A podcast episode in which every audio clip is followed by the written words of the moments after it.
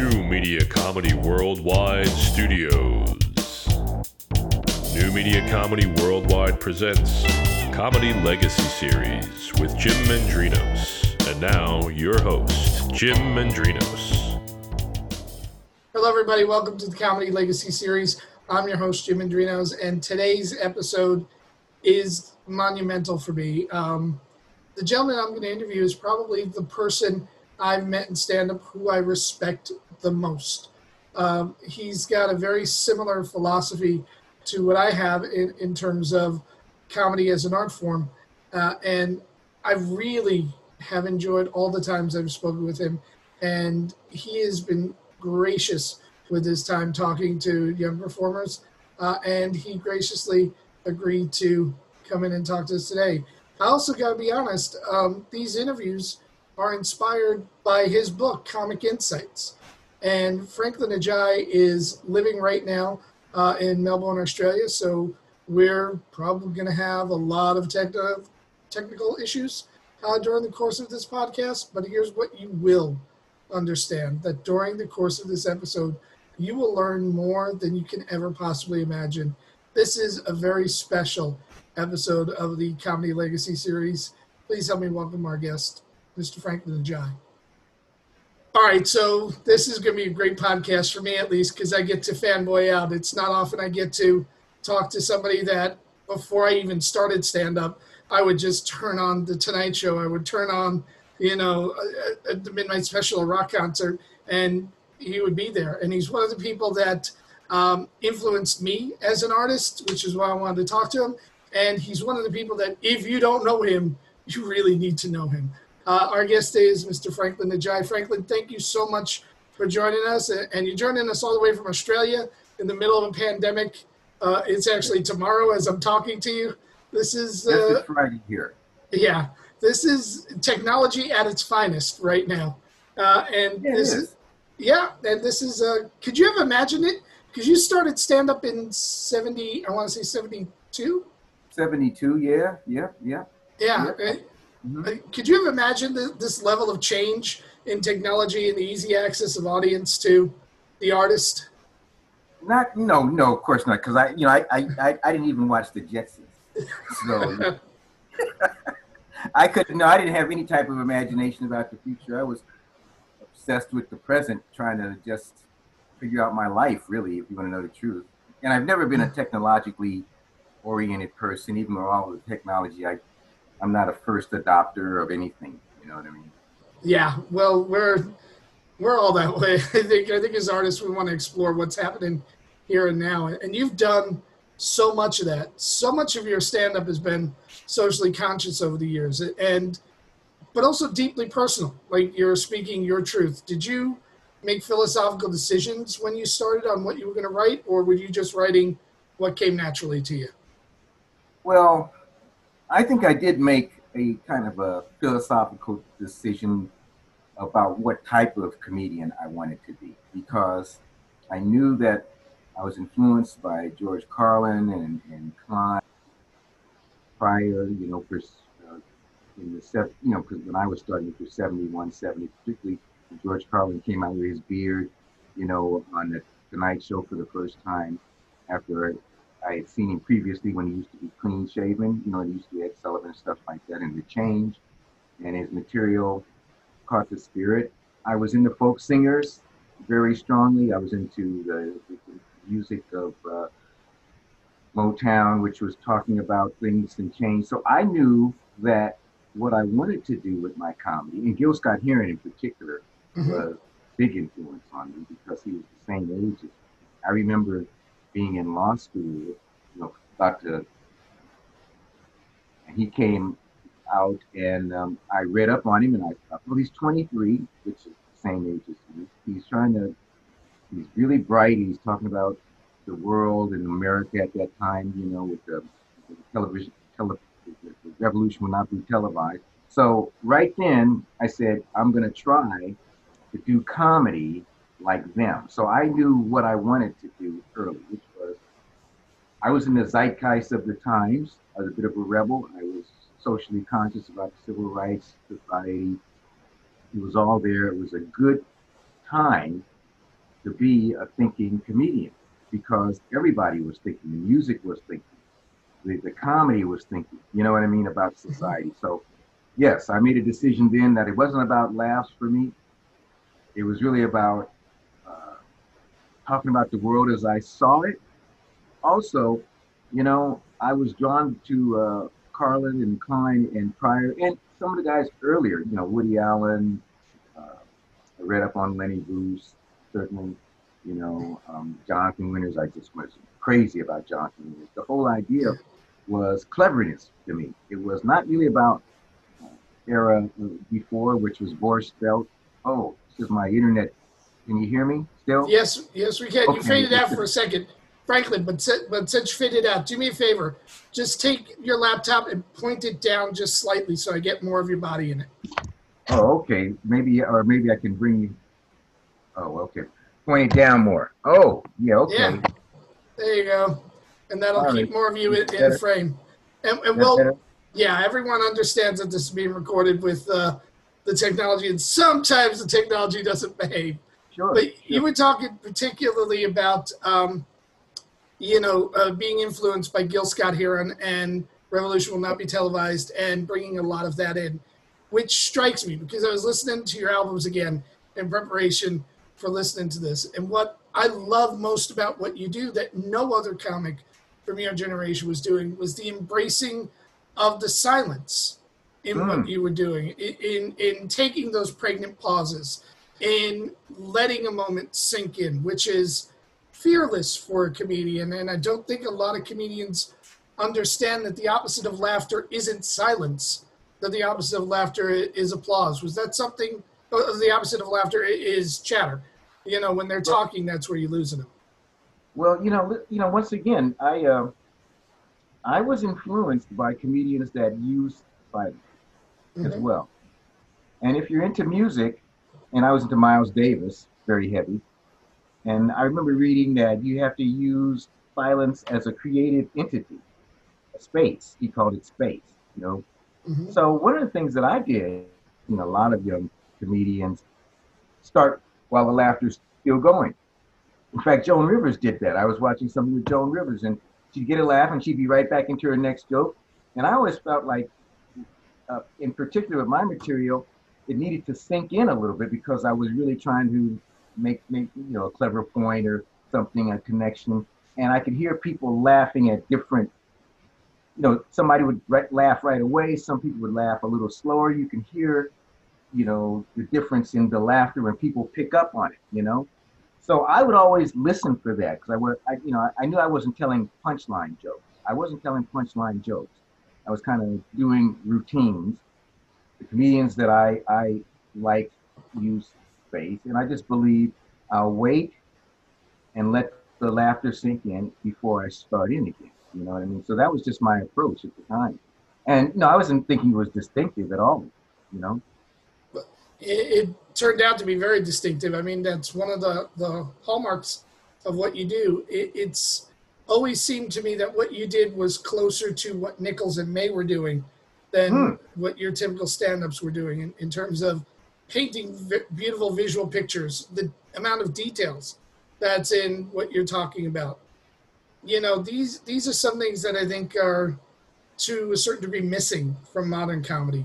I'm sorry. Go ahead. I'm saying some of the detail work that you put in there, painting pictures with words, taking those moments of silence, and even when you look at some of the early, you know, midnight special shots that you did in Don Kirshner's rock concert, shots that are available online.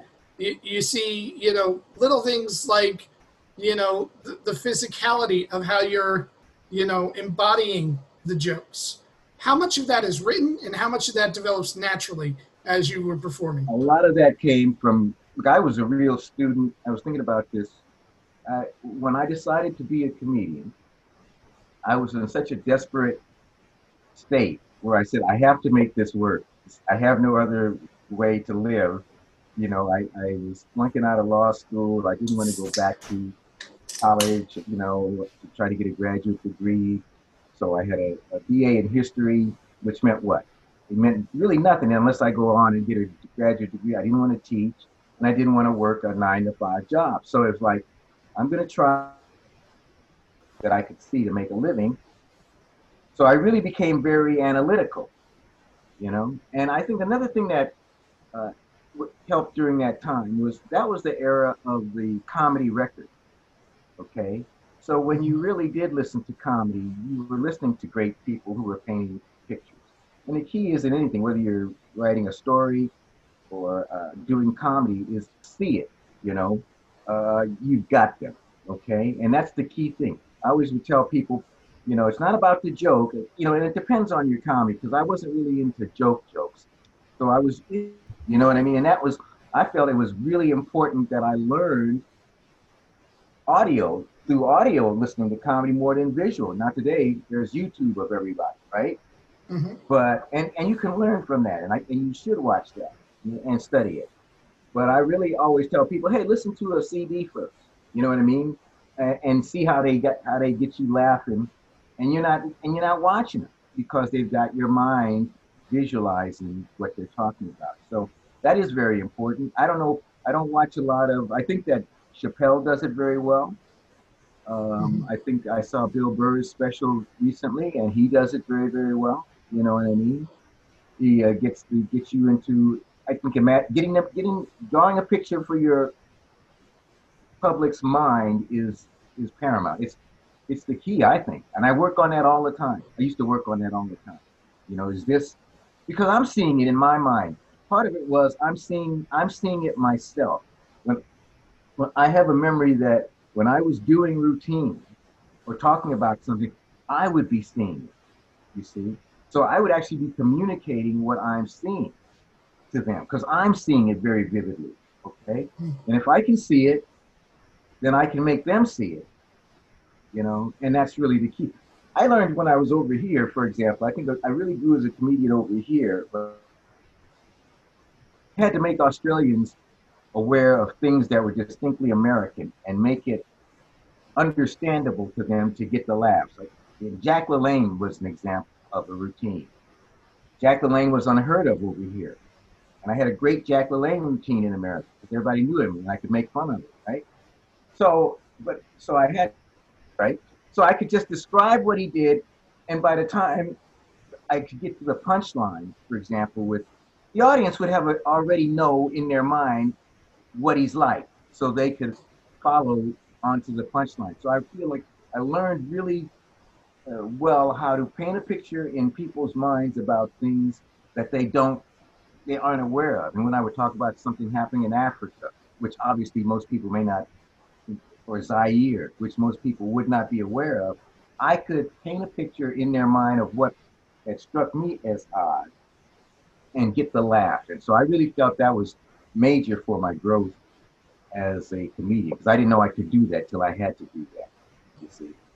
Now, let's just talk a little bit, and we have some glitches, so this is gonna be cobbled together because we got some sound glitches, so just letting you know.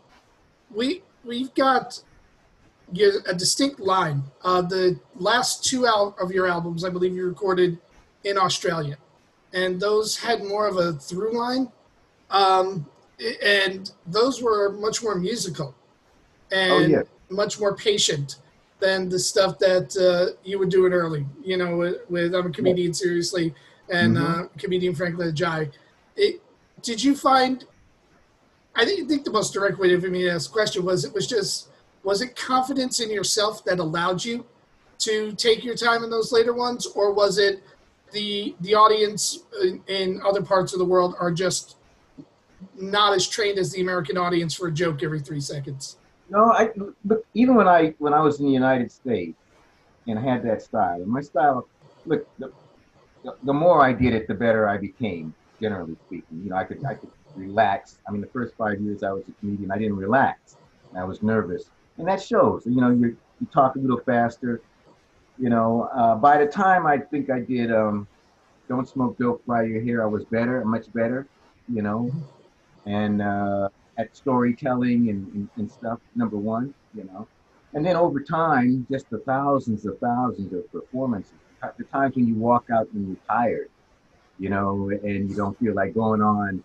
And just the relaxation of, you know, I can do this. I can do this show now. I know what I'm doing. I wanted to always kind of have that kind of slower feel, which got me in trouble with television people in the United States. It was an obstacle that I had to face all the time from the TV people.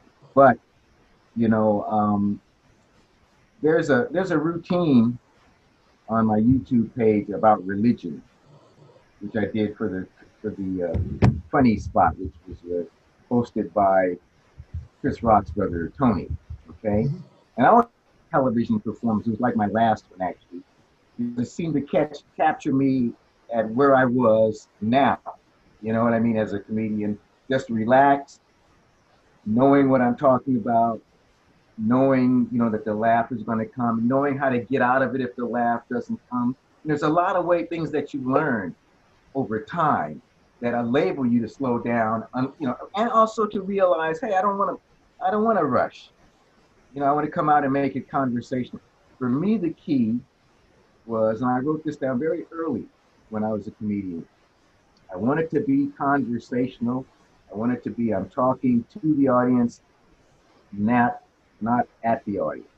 I'm talking to them, you know, and that was always paramount. So so you hesitate. You know, I had a good friend named Gary, who was a natural comedian and lives in San Jose, and he was a cat that could have been a comedian. He was natural. He was a great storyteller. He used to laugh at all of his stories, which is one thing that made me realize I could laugh telling my stories as well, because I went, God, I really enjoyed. You know, I'd go hang out with him in San Jose when I'd finish a gig in San Francisco, maybe hang out with him for about 3 or 4 days, listen to all these crazy stories about women. It'd be very funny, and he'd be laughing as he would tell them, and I'd be laughing as him telling it. And I went, this works. And I remember thinking, that'll work on stage for me. I can laugh, you know, while I tell it, because if you're with your friends, you do. And your friend laughs when he tells it. So I felt like that's not going to be an obstacle. And really, there are no rules at all when you're a stand-up. I mean, Richard Lewis brings up his sheet of papers, or he used to, right? There's no rules if you're getting the laughs. You can laugh at it, or you can be not laugh. So I just think that over time, I just became more me, you know, just more me in the story. I think Chappelle does that really well. I watched his specials. He's just really just talking to the audience and taking his time, you know. Yeah, I think he's really one of the best at doing that nowadays, you know? Yeah. Now, do you think, you said that you want to have a conversation with the audience, which is something I've always strived to. And when I teach stand-up, I always teach them that it's not a monologue, it's a conversation. That they're part of the conversation is to laugh, but it's still a conversation. Inherent in that for me is also listening. How much did the way the audience laughed, how they laughed, and what they laughed at influenced how you would structure a set from night to night? Well, first off, after a while, you know, I would change my sets up I'll give you an example of something. Like, say I was doing a show here at this comedy festival.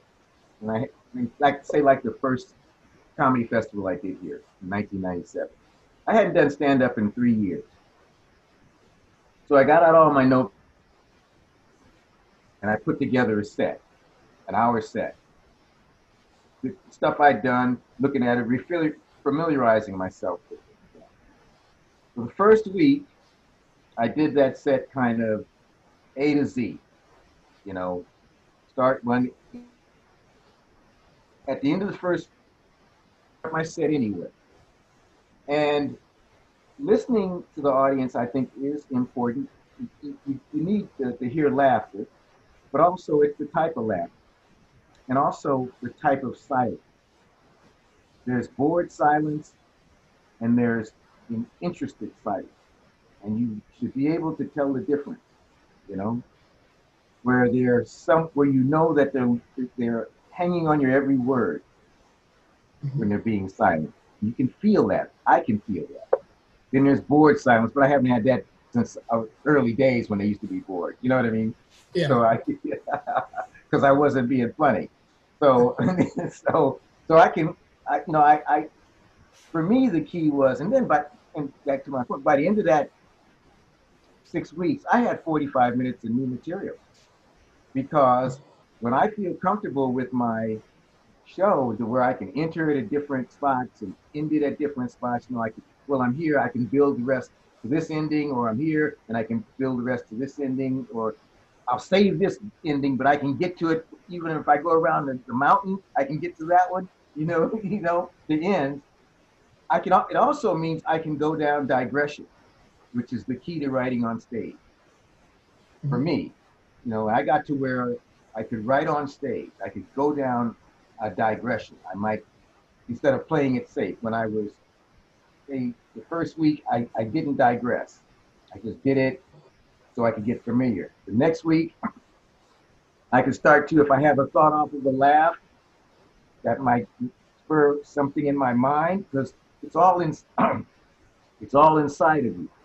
You don't know what's inside of you, you know, until you kind of say it. But there's so much in your subconscious that you don't know is in there until maybe you go down a line, or you, something pops out, some ad lib pops out, and you start to follow that. Once I could go down digressions, I could build new material without being frightened. In other words, I could say, well, I don't know which way this road is going. But I know if there's nothing down there, I know how to get back to this other road. You know, if I have, you know, I can get back, you know, because it's like being, you know, out there in the West. Well, you know, I'm going to go down, but I think I can get back to the main trail if I just doesn't go. And that gives you confidence to actually explore. Now, with all of that and all the writing you do on stage, what was your process when you were there? And I'm just we're in the middle of a freeze here, so I'm going to keep babbling until it pops out. Ah, you're back. What is your process? We're going to deal with a lot of technical stuff today, Franklyn. Oh, I'm sorry. Yeah. Yeah. I was just. Can you hear me now? Oh, absolutely. Go for it. And you froze again. We're going to wait this one out, too. Just give it a second. Because I swear to God, I'm getting this interview done, Franklyn. You're too important for them not to hear. Oh, just a second. Oh, you got an idea? Oh, yeah, my internet went off for a second. Ah, there you go. You're back. All right. Yeah, so I'm sorry. Let's try this. What was the last thing you heard me talking about? I heard you talking about being able to get off the road and going down on tangents. Yes. So yes. I want to ask this because that's writing on stage. How much of a foundation do you have to have for material you've written prior to getting on stage before you feel comfortable playing on stage? Can you go totally new on stage, or is that something that you want to... Well, I used to write out my writing process, and I was looking through a lot of my notebooks the other day. I used to really write my routines out initially more in detail, you know, outline them, know what I used to, but over time, I was always oriented to trying to write on stage because that was one of the appeals of Lenny Bruce. You know, when I read everything about Lenny Bruce, it was how he would make up and change things with that jazz kind of style. I was drawn to jazz musicians, so I was bored quickly. That was one of the things I'd get very bored quickly. I couldn't just be one of those comedians that could just do the show A through Z like many do. And there's nothing wrong with that. You know, I just get too bored. So I always knew that the goal was to get to where I could be comfortable enough to do that. Smoking a joint helped a lot. You know, I would smoke a joint. That helped a lot because that would give me, sometimes that would allow me to be brave enough to take a digression. Whereas if I was kind of straight, I might say, well, I don't know what's down that road. But if I had a little bit of a buzz on, I might say, well, you know, let's see what's down that road. And have enough confidence that, you know, I could find something. Carlin calls it, he had confidence in being able to find the comic distortion later in his career. I always remembered that. He said, later on, I could know a subject, hit a subject and realize, I think I can find the comic distortion. You know what I mean? You had enough confidence, and that's how I would feel. It's like, I don't know what's down that road, but something's drawing me there, and I'd surprise myself, and that was really the fun. I mean, and even if it didn't work, I would all of a sudden realize, you know, I can make that work tomorrow. You know what I mean? I realized why it didn't work, but now I know how I can make it work tomorrow because I didn't make it work this time, but now I know why. You know what I mean? Because I take my show and I see, oh, that's why, you know. So that's how I would actually create a lot of material. The much later in my career, I just jot down an idea. I wouldn't really write it out anymore. You know what I mean? I would just jot it down and know, you know, just the highlights of, no, I got something here, you know, and I know I can, what's not what struck me funny, but what struck me odd. Not so much as what struck me as funny about this that I would comment on. It's what struck me as odd. You know what I mean? I'll give you an example. The 1993 World Trade Center, when the guys blew up with the bomb, the truck bomb. Yeah. And they were caught the next day, or because they took tried to get the refund back for the truck. You know what I mean? Yeah. And that was the only way they got caught. So I built a whole routine based on Frugal Jihad. The name of their group was Frugal Jihad. You know what I mean? Because that's all I thought. All I had, I said they had to get this $200, and it was $200. You know what I mean? And that struck me as odd. That little detail struck. No, nobody else commented on it. You see? Yeah. But that little detail struck me not as funny, but odd. Now that's odd. That's the only way they got caught. They were scot-free. You know what I mean? How cheap do you have to be to do that, right? So I built a whole routine called Frugal Jihad about it. We did a meeting where they're meeting and they're doing all of the detail work and saying, don't forget to get the receipt when you get the truck, you know, and stuff like that. Sign your real name, you know. And I just off that little detail, you see, just that oddity spurred me. And I went, okay, there's something there. Here's what I want to talk, because I remember you came in, you were kind enough to come into New York City and do the Underground Comedy Festival.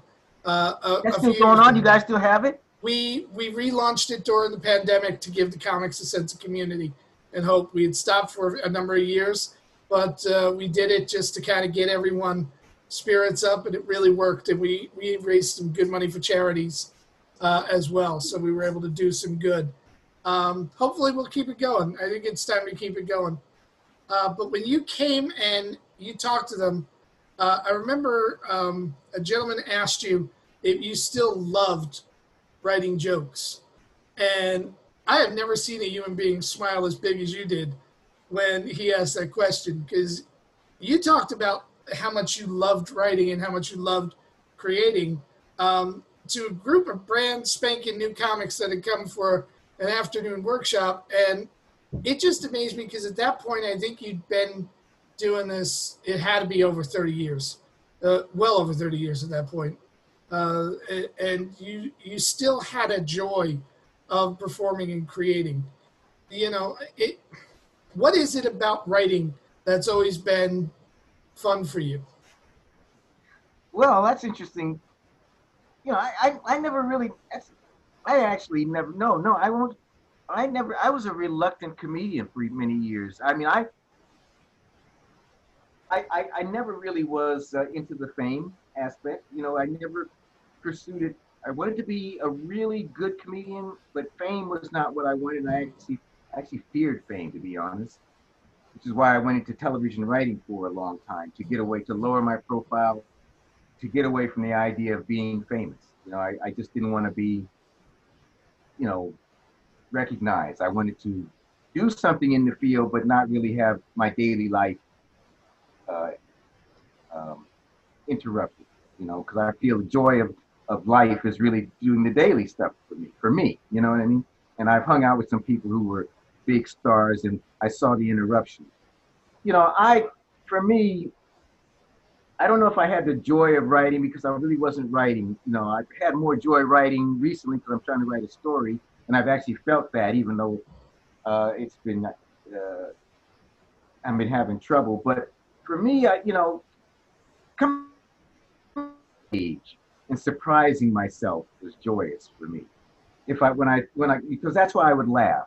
You know, my laughs on in my shows, not so much in TV, because I only had 5 minutes and stuff, or in the club or whatever, where I just laugh, or you hear me on the albums just laughing. You know what I mean? Mm-hmm. Or if that, even in that religion YouTube thing. You just see me break down laughing, even though I'm on TV, something I said, because I ad-libbed some of that night about the Welcome to Hell orientation meeting, and I didn't have that planned. But that's how comfortable I felt, you know, going off a transition about being sent to hell to create the Welcome to Hell orientation meeting. And I ended up laughing for about 10 seconds right there, stopping, because I had really surprised myself, you know, and the audience has totally surprised, and they laughed at the whole concept. So right away, the laughter spurs you also to more creativity. The laughter kind of helps you, you know, go down the road, you know, I find, you know, so that's really the pleasure. That was the pleasure for me, was surprising myself with something in my subconscious that I didn't know was there coming up. Right. That was it. Now, you mentioned you wrote a lot for TV, and you've written on a lot of really good shows too, but you've also acted in films and on television. You've also, last year, you reprised your role on Deadwood. Yes. You know, you've done all these things in show business. Is there like a hierarchy? Is there what you love the most, and then? Well, you know, I'll be honest. It's funny. I think I've written for television. I've been a stand-up comedian. I've written for television. I've been a stand-up comedian. I've acted. Acting I enjoy the most because it's the least pressure, and it's camaraderie. I enjoy splitting the responsibilities for making a scene work. I enjoy that, you know, and I enjoy that you can, if it doesn't work, you can do it again, you know. And like when I did Deadwood, you know, I think that the thing that I was best at, I've thought about this, I was a good television writer. I think that realistically, I was a great stand-up comedian, you know, and I was a good actor.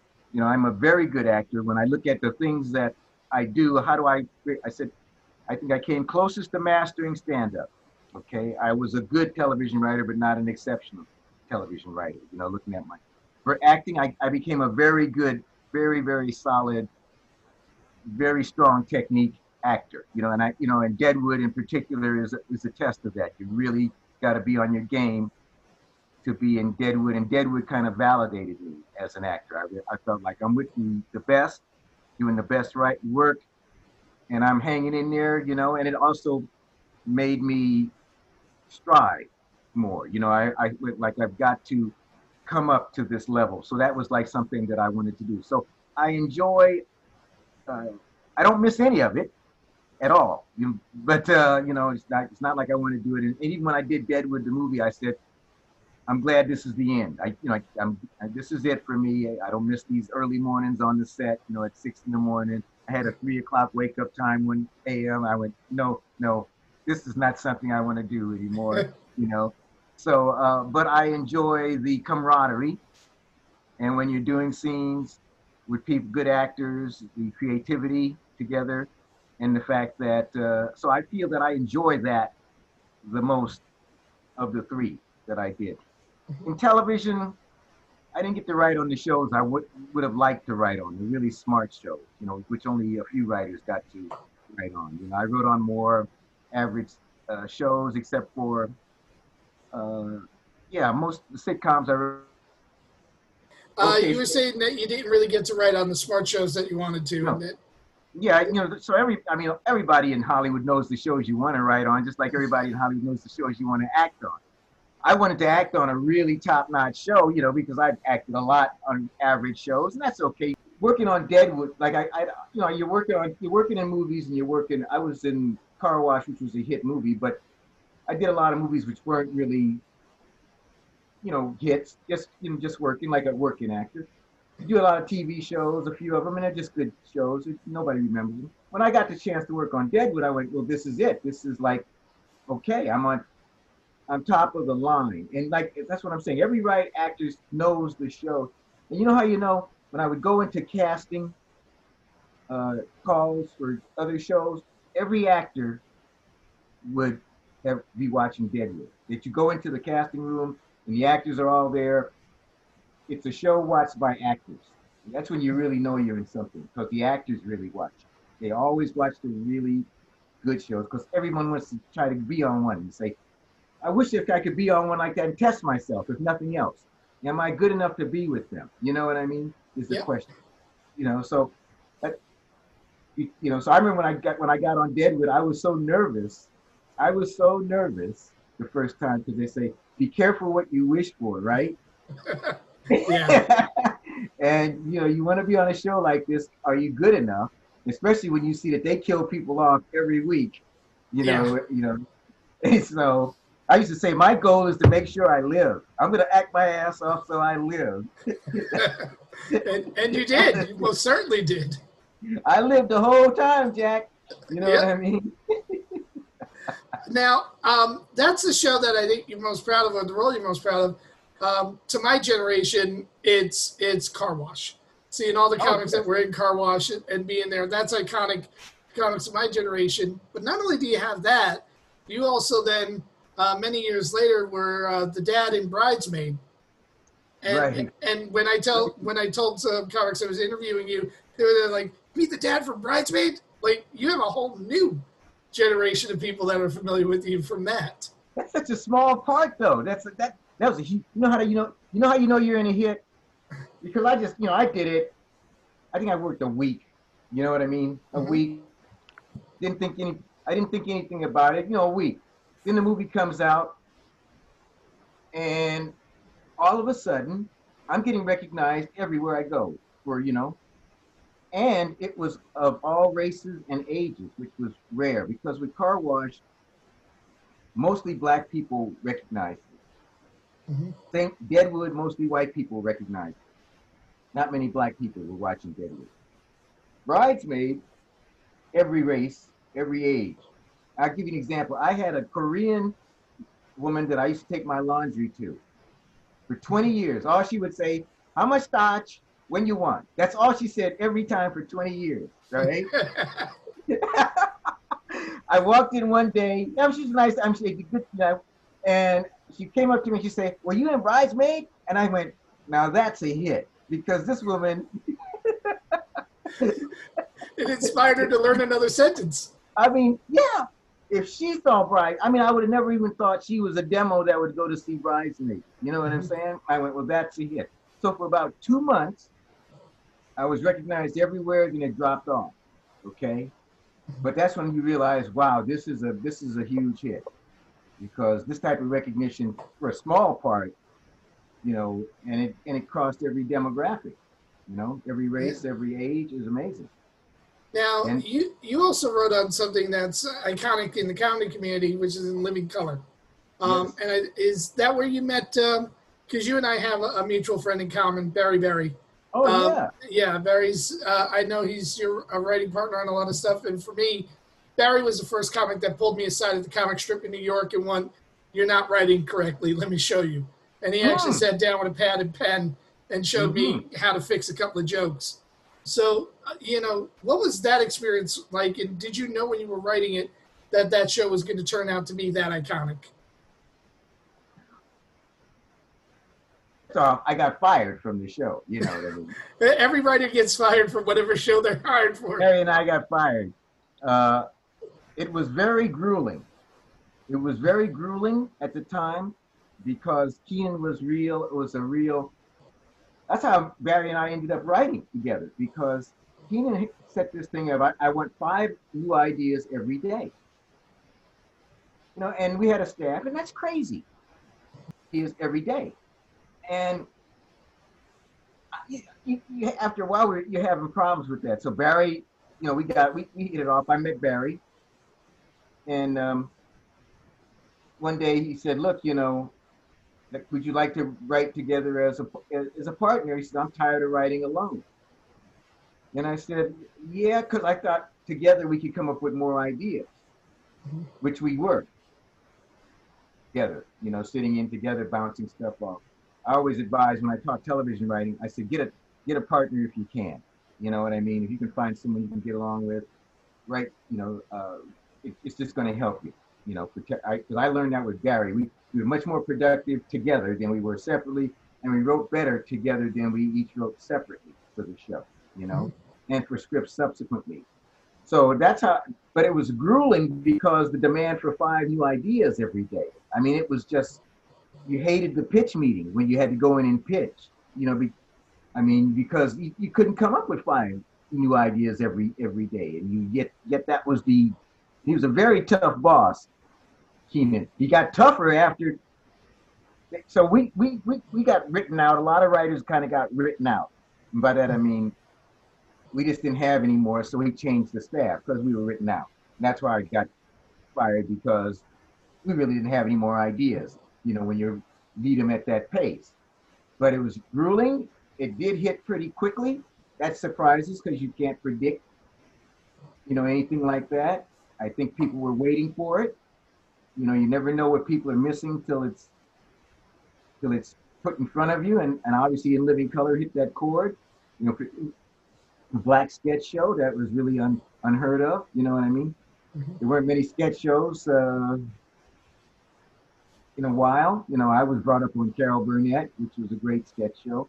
You know, and there weren't many subsequently till Living Color popped up, really.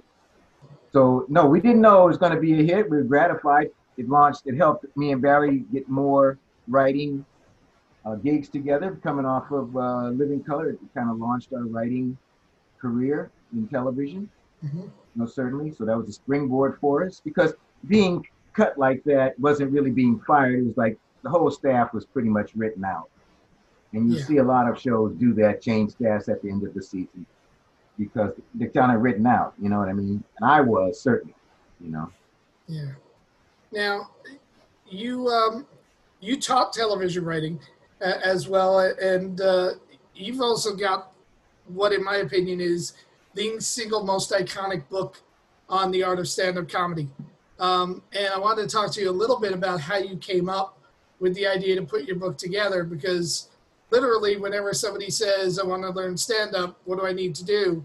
First thing I say is, you need to go online and you need to buy this book. So let's talk about what made you put the book together, Comic Insights. I'm going to stay right there. I'm going to get something off my bookshelf and show you something. All right. I want to see it. Yep. I'm here. Can you see? Oh, yeah. Okay. I definitely see it. You're freezing up, but Milton Berle, Sugar Berman, Jack Benny, Joey Bishop. Yeah, You're back out, Franklyn. I thought the war would come. in New York right now, it might. So this book I bought, let me see when it was written. It was 1973. Uh-huh. And the comedians, Woody Allen, it's a book of interviews. Woody Allen, Milton Berle, Shelley Berman. Phyllis Diller's interview, by the way, helped me enormously. And Woody Allen's interview helped me enormously. And so when I read all of the interviews, this book helped me more than the other comedy books that were out at the time, you know? And so when it came time for me to write my book, I want to do something that for this generation of younger comedians, because I felt like I didn't think they were taking it as seriously as my generation had taken it, you know what I mean? They were coming in more for, I don't know, to be a television star, using a stand-up as a springboard rather than wanting to be one, you know?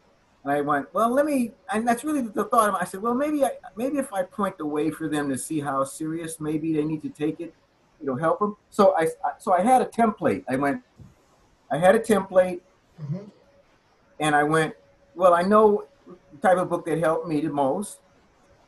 And I also knew that I could ask really good questions. That I knew that the problem for most young comedians, even myself when I started, was you don't know what to ask. You know, you ask a general question, how do you get your material? I remember I asked Robert Klein, I went to the Troubadour, watched him, boy, he was really good. 1972, I saw him at the Troubadour, top form, man. Just really he had Child of the, no, Child of the 50s and Mind Over Matter. No, not that one. Mind Over Matter. Yep. I asked him, how do you keep from being bored? You know what I mean? And he told me, well, you're going to have to do these routines sometimes 2,000 times. That's just the job, okay? So I thought, well, I can ask questions of these comedians that aspiring comedians won't be able to think of, because I've been through it all by trial and error. and I can help the question, answer the questions, ask the questions, pardon me, that would help young comedians. I knew it, that I said, I'll ask the questions so that, of the things they need to know. And that was really, first off, I found it interesting to learn how these other comedians worked as well, because I didn't know the details of their process. You know what I mean?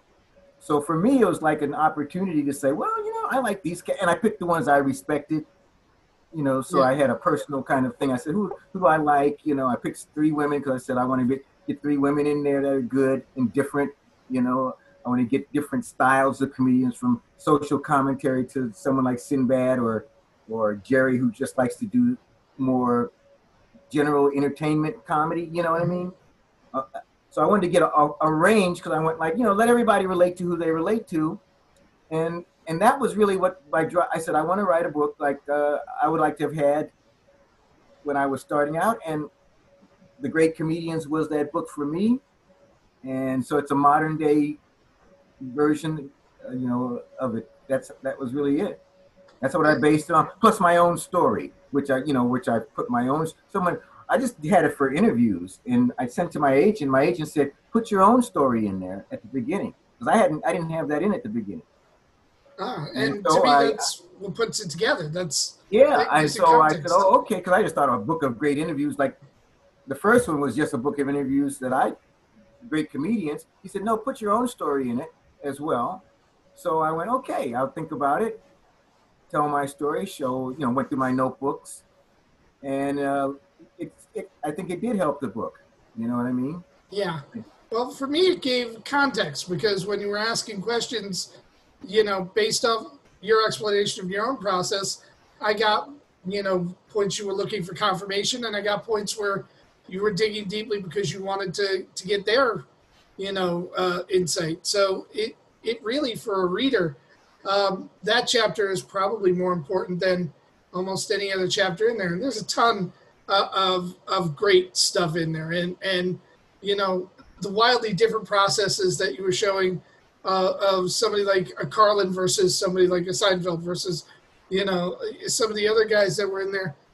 It really didn't amaze you that so many people had such different approaches to coming up with craft?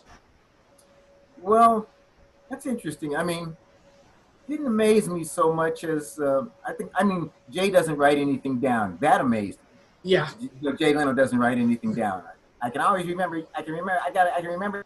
Each person's kind of approach seemed to fit them. So I wasn't really that surprised. I mean, I knew Jerry was very disciplined. You know, I knew that Richard Lewis was very nice to hear the different processes and see how they differed from mine, you know what I mean?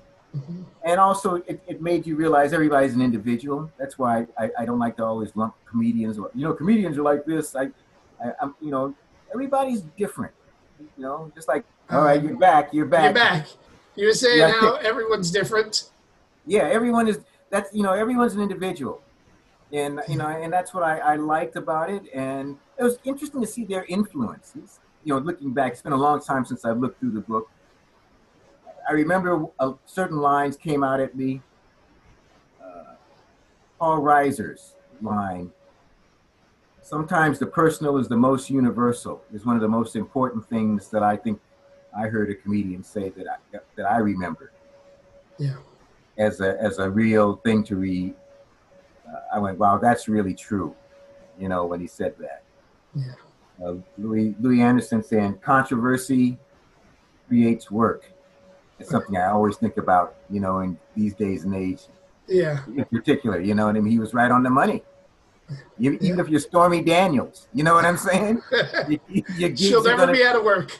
Yeah. Your gigs are going to pick up, you know? So that was something that jumped out at me. The comic distortion of George Carlin saying, I've gotten to the point where I can see the comic distortion in the subject. I remember thinking, now that's Jerry saying how he had to reward himself, put something by his place where he writes to make himself write. You know what I mean? Because we all, it's very hard to make yourself do stuff like that. So, but I'm trying to, you know,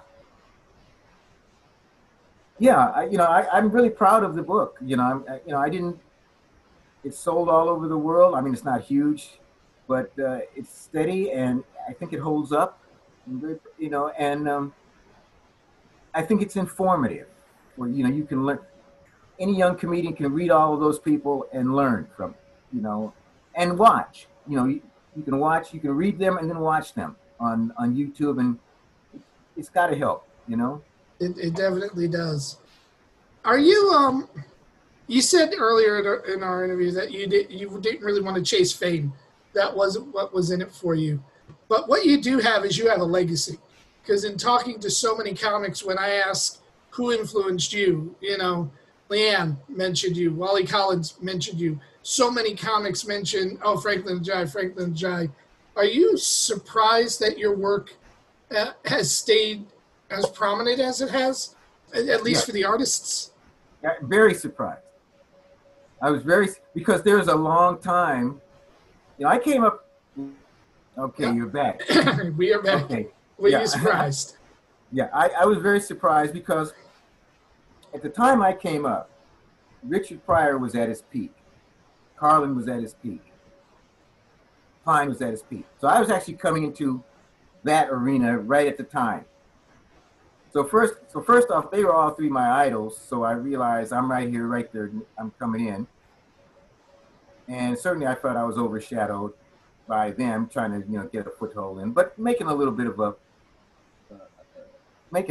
a mark. But then, Richard was really Richard, then Eddie, then Martin Lawrence, Eddie Griffin. All of them overshadowed me as black comedians. You know what I mean? When and so I actually felt, and they all seemed to really be influenced by Richard, whereas I was influenced by Richard, but not as much as them. Because I was influenced as much by Klein and Carlin. And so I felt, when people thought about, the black comedian, Richard's the idea of the black comedian being high energy, very high energy, which I wasn't, and everybody after, Eddie was very high energy, Eddie Griffin, Martin. And so I felt like, well, I don't have that and I can't do that, and I felt like they surpassed me, had a lot more prominence, had a lot more influence, on particularly young black comedians. I felt that I had it's honest, I felt I had no influence whatsoever. Not that it bothered me, because I wasn't out there trying to influence anybody. That wasn't the goal. I was trying to, I'm overshadowed, that's okay. I don't really have an impact. I was surprised when I came back from Australia in 2004 and talked to a lot of young black comedians that I had been noticed. That was the biggest surprise. And I did a special for B.E.T. For B.E.T. They asked me to do one. So I did that thing, a special for BET, 1 hour special, which surprised me. And all these young black comics came to see it and came back to talk to me. And that surprised me, very much so. I went, wow, I didn't think you cats were paying attention to me at all because of, all these people I had named previously. I thought those are the guys that had your attention. And they said, no, we've been watching. We really respect you, what you do. And I went, wow, okay. A very pleasant surprise. Recently, I found out that Kevin Hart plays a lot of my material on his show. And that's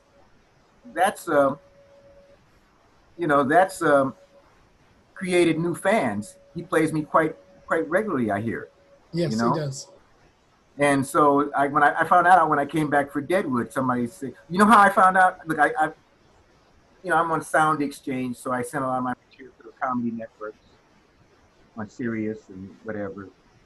So, and I was getting a little bit of money every now and then. And then all of a sudden I started getting a lot of money each month. And I went, what's going on? Just last year, about 2 years ago, all of a sudden each month I started getting a lot of royalties from Sound Exchange. And I said, what's going on? When I got to Deadwood, I said, and the guy said, well, Kevin Hart plays you all the time. I said, really? And then we were driving in the car, and I came on Kevin Hart's show. So Kevin is being so popular. It's been like an indirect boon to me. You know what I mean? Yep. To where through Kevin, people have discovered me, and my material is timeless. It doesn't really date. You know, that's something that I wasn't planning on at the time, but I see it doesn't date. You know, it'll be funny forever because it can't be dated, you know? Yep. So that's been, you know, I think if you live long enough, you know, everybody, the key to becoming a legend is living long enough in a way, I think, you know, you know. Yeah. If you live long enough, you know what I mean? I remember when I was in LA, a cat came and he said, "Man, you're a legend." I said, "Well, how come I can't get a job?" You know what I mean? I'm the unemployed legend, you know? You know. I want to talk about this because I don't know if you'll remember this. We were standing at the Laugh Lounge when you were going to go up for the festival when you came to New York. And we were talking about influences. And in particular, we were talking about jazz because you and I both have a love of jazz. And I tell comics this all the time. You can be influenced by more than just stand-up. You know, and yeah. you and I were having that conversation about how the musicality was part of what inspired you to work the way you work. For me, it was the writers of the Beat Generation. You know, reading Neil Cassidy or reading Jack Kerouac, and I try and structure my stand-up around. Did you read On the Roof? Did you read On the Road? On the Road? I love On the Road. It's not as good as Dharma Bums, but it's a good book. Okay. Yeah, that's the famous one. Yeah, it is. But Dharma, if you're going to read one, if you haven't read one, read Dharma Bums. That's the better one to read. But, you know, so for me, you know, those influences came in. How can comics use outside influences like music and great writing to further their experience as a stand-up? Well, I'll tell how I used it. You know, I was in the music. Look, I'm in the music period, you know, jazz in particular, but, you know, but also the folk rock music of that era I love, you know, creative. I like Gil Scott-Heron, you know, Bill Withers, the Curtis Mayfield, the people who wrote kind of social commentary music. I was into French films. I was into Marlon Brando. I was into artistic things, period. And I feel that I looked at the art in every, you know, I looked at people that were artists. That's what drew me. And the thing for me was to look at all of the art forms and in my own mind, think, what can I pull from this to put in my comedy in a way? I wanted to be an artist of stand-up comedy. That was very important to me, more important than anything. You know, I wanted to be a great comedian, not in the sense of, oh, he's great because he's famous and making a lot of money or very, very popular, but when somebody say, oh, you know, he's a great comedian. He's, you know, whatever the skills were that I had identified as a comedian, whether it was like by looking at Pryor and his movement and his voices and Klein in his intelligent approach and Carlin with his more provocative insights, or Brando's acting. I looked at Brando. He was my favorite actor at that time, you know, with what was that film? Last Tango in Paris, François Truffaut. I used to watch a lot. I just went the whole spectrum of art. I just kind of absorbed it into me as a motivation of what I was going to try to do. Now, I don't know how I brought, you know, Brando or Francois Truffaut into my stand-up, other than it was part of the overall concept of trying to be honest and truthful. You know, Brando's acting was very honest, you know, and Truffaut's films were very honest and truthful about life. And then people like Gil Scott was very intelligently, you know, challenging society, you know, in an intelligent fashion. So everything kind of, for me, in jazz music was, you know, improvisational, you know, the idea that each show would be a little bit different and you would take an idea and explore it, you know, was important to me.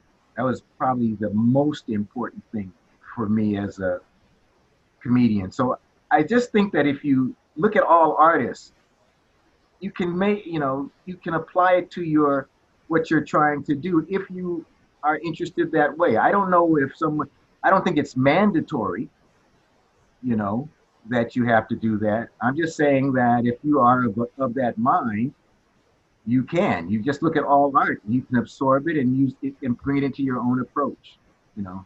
Are you still there? Because I can't see you. I am still here and hanging on every word. This is like my church for me. I'll be honest. You know. Oh, is Trump there in front with a Bible? No. It's the good kind of church, not the bad kind of church. Let's.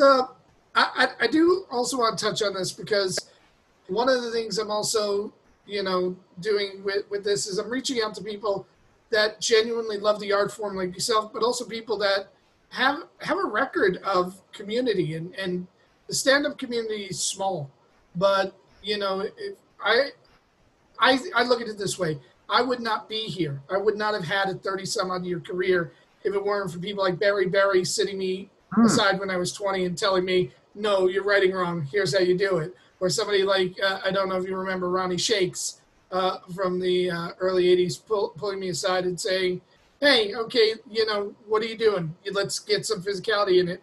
Or even, you know, Sam Kennison kicking me in the butt and going, you know, you need to believe in the stuff you're talking about. You know, yes. And I'm perched on their shoulders in terms of a career. Who is some of the people that helped you along the way? Some of the people that were, once you became a comedian, instrumental in helping you stay a comedian? Well, look, there's Bob Newhart. I was working in a clothing store in Century City in Los Angeles, and a woman came in. I was just starting out being a comedian, going to the Comedy Store, thinking about it. And a woman came in and said, I want to buy a suit for my husband's birthday. I'm going to buy the suit, and tomorrow he'll come in and get it fitted. So I helped her. And then when we came up to pay for the suit, she gave me her credit card and said, Mrs. Bob Newhart. So I said, wow. She said, yeah, he'll be in. So I thought, great, I'm working tomorrow. So he came in the next day. Very nice man, just like the same kind of persona, you know what I mean, low-key. You know, no one even recognized it, to show you how low-key he was. So, basically, he came in, and I asked him, how did he write his material? And he said he outlined. He said, I outline all my routine. You know, just like you outline, you know, you're taught to outline out what you want to say and outline the points you want to make. You know, and I went, great. So that was the first insight into how to maybe start writing routines. You know what I mean? That was very important because I hadn't been doing that previously. Klein, of course, telling me when I asked, because I didn't run into many people, but I think someone had helped me. David Brenner. I had done a hoot night, amateur night at the Troubadour, and I had done one before that had done really well. And I came to do another one, and I was terrible. I bombed. And I lost all my confidence right then. I bombed at the Troubadour, and I just went, oh my God, you know, I don't know what I'm doing. And I went to the Comedy Store, and David Brenner was there one night. And I went up to talk to him, and I said, you know, I don't know if I can write material anymore. I don't know what to do. You know what I mean? You know, I just bombed. He said, well, get away from it for a while. Just don't worry about it. Just get away from it for a while. You know what I mean? You can do it. And I did get away from it for a bit. You know what I mean? Because in those days when I was young, I was kind of obsessed. You know, you're always looking for something funny. You know what I mean? And that's not good. You know, you can't be walking around like that. And I did. I kind of got away from it. And somehow I found a way to write some material again that was reflective of, you know, something I was doing with my friends. Because it was key for me to kind of do something that I might have created talking to my friends. Because I felt if it came out of me just talking to my friends, that was my genuine sense of humor. That was my best bet for being successful, because that was actually funny. And I always feel that him helping me relax about it was very important, because I really was panicking, you know. So I'd say he in particular had a lot of impact on me, just that, yeah, of the people in my life. Can't really think of many more. Oh, one's enough. One can be more than enough, and you know, hopefully he knew how much he influenced you at that point. Let's. And the funny thing is, he doesn't know this. This is funny. I watched him on the Tonight Show and thought, he's not that funny. I can be better than him. That's what made me actually decide to become a comedian. I didn't tell him that. I mean, you know, he used to come on. He was on all the time, and I was watching him, and I'd say, you know, that's not that funny. I think I can be funnier than him. So it was him, seeing him, thinking, oh, I can be funnier. But yet, ironically, it was him who helped me, you know, get over a crisis, you know. Yeah, so, yeah, that is a funny story. I do want to wrap it up because you've been more than generous with your time. But, you know, I wanted to know from you, other than that they should all go and buy your book, because that's probably the most important thing a young comic can do. When somebody's starting as a comic, what do you think it's important for them to know as they're walking into this? Oh, that's an interesting question. I think that they need to know that it's going to be a miracle if they don't bomb for a while. That's first important, you know, because, you know, that's probably what's going to happen, you know, and that can be very discouraging. You know, the first time I did a hoot night in Greenwich Village, I bombed for 5 minutes. I was in law school, and I didn't get a laugh for 5 minutes. And I was back in my law school class the next day because I thought it was over. You know what I mean? I just went, you know, it's over. I don't know what to do, you know, and so I don't have a future in this. So for about 2 weeks, I was thinking like that. And then I realized I hated law school so much that I had to give it another try. And that's when I realized you know, you have to actually go up there with a plan with your 5 minutes. Starting out, I mean, I can go up without a plan now, but when you're starting out, you definitely have to have a plan. So I started to think about comedy a lot more. I started to get more analytical because I said, I've got to figure out this thing. So I think bombing, be prepared to bomb till you kind of figure it out. Gary Shandling said he bombed 5 years before he got laughs. I couldn't have lasted 5 years bombing. You know what I mean? Yeah. I figured myself out fairly soon as to what made me funny, because I could not have lasted a year or two of constantly bombing. I didn't have that kind of temperament. So I think that to expect that, certainly, you know, and to realize, you know, you have to learn how to take your funny that you are with your friends and put it on the stage. That's really the challenge. The challenge is to take your offstage funny and put it on the stage in front of strangers. And that's going to take some time, you know, it is, you know, even for the most gifted.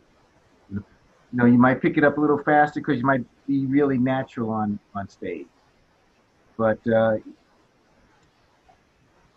would say try to write honestly, try not to be funny as much as try to be interesting. And that was a piece of advice Richard Pryor gave me, which I thought was very important. He said, don't try to be funny, just try to be interesting. And I always felt like that's a great advice, because if you're interested, because even if you're not being that funny, if you can interest the audience in what you're saying, you're halfway there. You know, you're halfway there, you know. I'd also say, don't try to go for cheap laughs. Try to be as intelligent, so that's my bias. You know, try to treat being a comedian, if you can, as also a very intelligent profession. I tell young comedians, go to school, please. Do not drop out of, go to college. You know, don't graduate high school and try to become a comedian. You won't have anything to talk about. The more knowledge you have, the more your comedy will grow. The more information you have, the more your comedy will grow. I had a whole routine built on my college experience. I had a whole routine built, you know, almost a whole album. I had a whole album based on my college experience. A a whole album based on my law school experience. You know what I mean? If I hadn't gone to college or law school, I wouldn't have, and they were great experiences. So I just think that, you know, go get as much information, read as much, experience other art forms as much. All of it can help your comedy. You know, Chris Rock has a high school education, but I worked with him and we did 3 shows, and part of Chris's contract is he has 3 newspapers waiting for him when he gets into each city that he reads through completely. Going out and dating and stuff. No, you gotta get old. You gotta be able to really talk about a lot of different things as a comedian, I think. You know, at least that's my approach. You know what I mean? Franklyn, this is selfish of me, but I hope to see you on stage again soon. Never again. Never again. Never again. I'm done. Not even a one-time comeback? Nope. Oh, people tell me, ask me a lot of times, you know, it's interesting. I get as much fun out of just being funny with my friends now. Right. You know, it's like, because people ask me all the time, like, oh, man, you should get back on stage. And I say, you know, first thing I tell them, I say, you know, there's no easy way to be good. And if I were to do that, I'd have to work hard to be good. You know what I mean? Because it's not, you don't just get good. I'd have to work hard. And more importantly, just joking with my friends gives me as much pleasure. I don't need the pleasure of an audience, you know, because I can be funny with my friends when I want to be inadvertently, you know what I mean? Yep. And not have to be. And so I'm very happy, you know, I got it out of my system. I'm not like Jerry or Jay or people that will be doing it. All right. Well, but if you do come back, if you change your mind, I want tickets. That's the one thing I'm going to say. No worries. No worries. No worries. I'm trying to write a book now on a fictional thing, and it's kicking my ass. That's what's, but I'm putting all of the, you know, it's interesting. I'm trying to write a book or a story. I don't know what it is. And I realized I've been thinking a lot about things going on in the world. And I actually said, you know, if I was still doing stand-up, I would probably be talking about these things on the stage. But I don't want to do that anymore. So maybe this is the outlet for me, because obviously I'm still thinking a lot. You know, it's not like I'm not thinking and ruminating over a lot of stuff. And I'm thinking, well, maybe I can get out my thoughts in another form. And here's the truth, Jim. I think the world has gotten in such a bad place that for me, it's no longer fun to talk about how bad or crazy the world is. Yeah. I actually remember saying to myself, the world has become, to me, a parody of itself. How can I parody a parody? You know what I mean? And that's how that was something that made me kind of lose some of my interest in doing stand-up, because I would be pointing out the craziness of the world, but I think it's just getting crazier and crazier. And I went, well, you know, I don't really want to do a comment on that anymore. It's just, it's not, it's like shooting fish in a barrel now. So maybe I can get it out in another art form, which hopefully is prose, you know, and I'm struggling with that, to be honest, you know what I mean? But, well, but it's intrigued me. If, I have no doubt you will figure it out, and it's going to be wonderful once you do. Franklyn, I want to thank you so much, not only for this interview, but just for what you've done all these years. You know, you've given me so much laughter personally, you know, listening to your albums, getting to learn from you. The small amount of time we got to spend together in New York when you came here, it's meant the world to me. And I just wanted to thank you not only for doing this show and helping the next generation of comics, but also personally from what I've learned by watching you and what I've learned by talking to you. And I hope we can do this again soon someday. Sure thing. Okay, so just as I suspected, we did have some technical glitches. I mean, we are recording into the future when we record in Australia. But so many memorable quotes, so much information to digest in today's episode. The line that struck me the most is, you know, I wanted to be a comedy artist, an artist of stand-up comedy. that is everything. I hope you will keep listening to this. Listen to it again and again. This is the kind of episode that can inform you and educate you throughout your career, because I'm 30 some odd years into this and I learned something today. We are going to be back with another episode of the Comedy Legacy Series next week.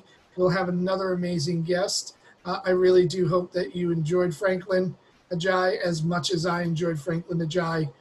He truly is a treasure to our community. We will see you next time. Goodbye, everybody.